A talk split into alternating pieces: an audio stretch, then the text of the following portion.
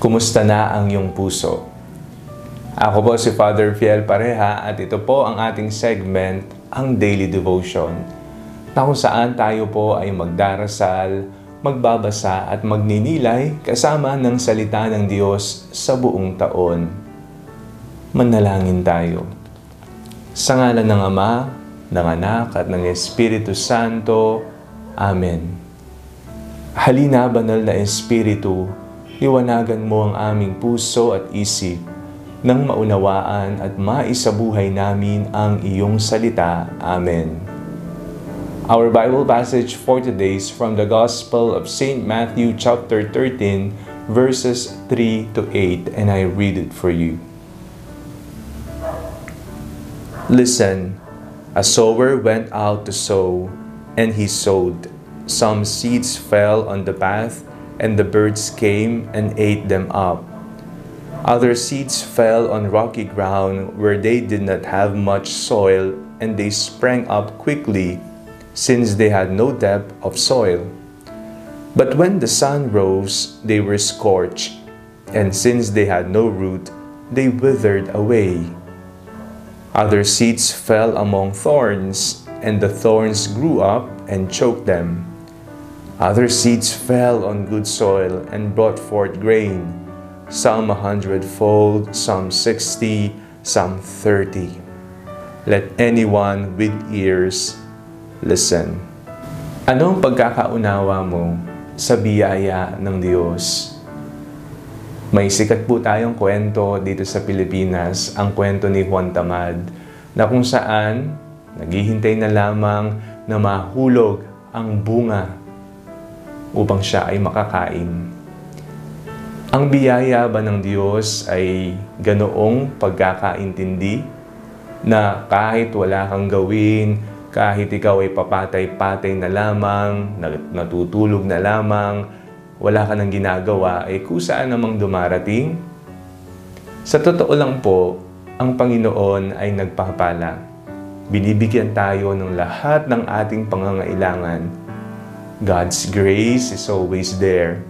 God's grace is everywhere. Ngunit kinakailangan din po ng ating partisipasyon. Ano ang aking magagawa? Ano ang maibibigay ko? Papaano ko palalaguhin ang biyayang ibinigay sa akin ng Panginoon? Ang biyaya ng Panginoon ay laging nariyan, ngunit ang ating tugon ay partisipasyon. Sa ating pong binasang ebanghelyo sa araw na ito, binibigyan po tayo ng ideya ng Panginoon sa pamagitan ng ikinuwento niyang talinhaga. Minsan daw merong nang hasik na mga binhi, ngunit hindi lahat tumubo ng masagana dahil ang iba ay napunta sa batuhan. Ang iba ay hindi nag-ugat ng maayos ang iba ay nasunog dahil sa tindi ng init ng araw. Maaring sabihin natin na ang mga iba't ibang lupa na tinutukoy sa ating ibanghelyong binasa ay ang ating puso. Ang Panginoon ay patuloy na nagpupunla ng binhi.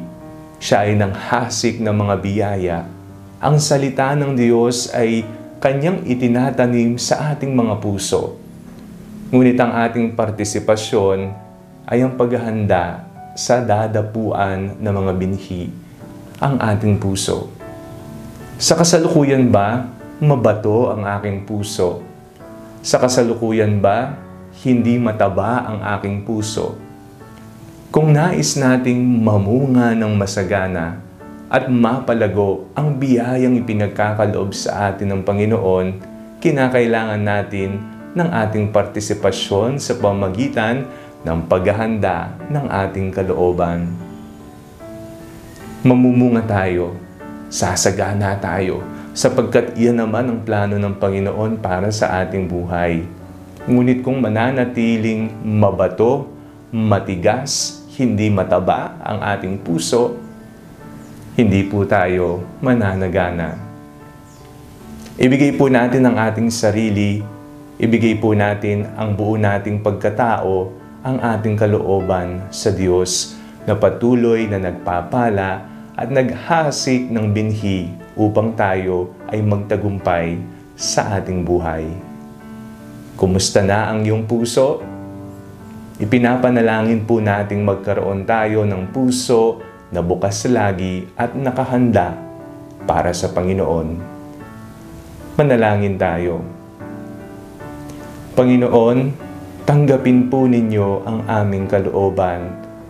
Maihanda nawa namin ito ng maayos nang sa ganon kung ikaw ay maghasik ng mga binhi ng iyong salita, ang mga ito ay mamunga ng masagana sa pamagitan ng aming salita at mga gawa.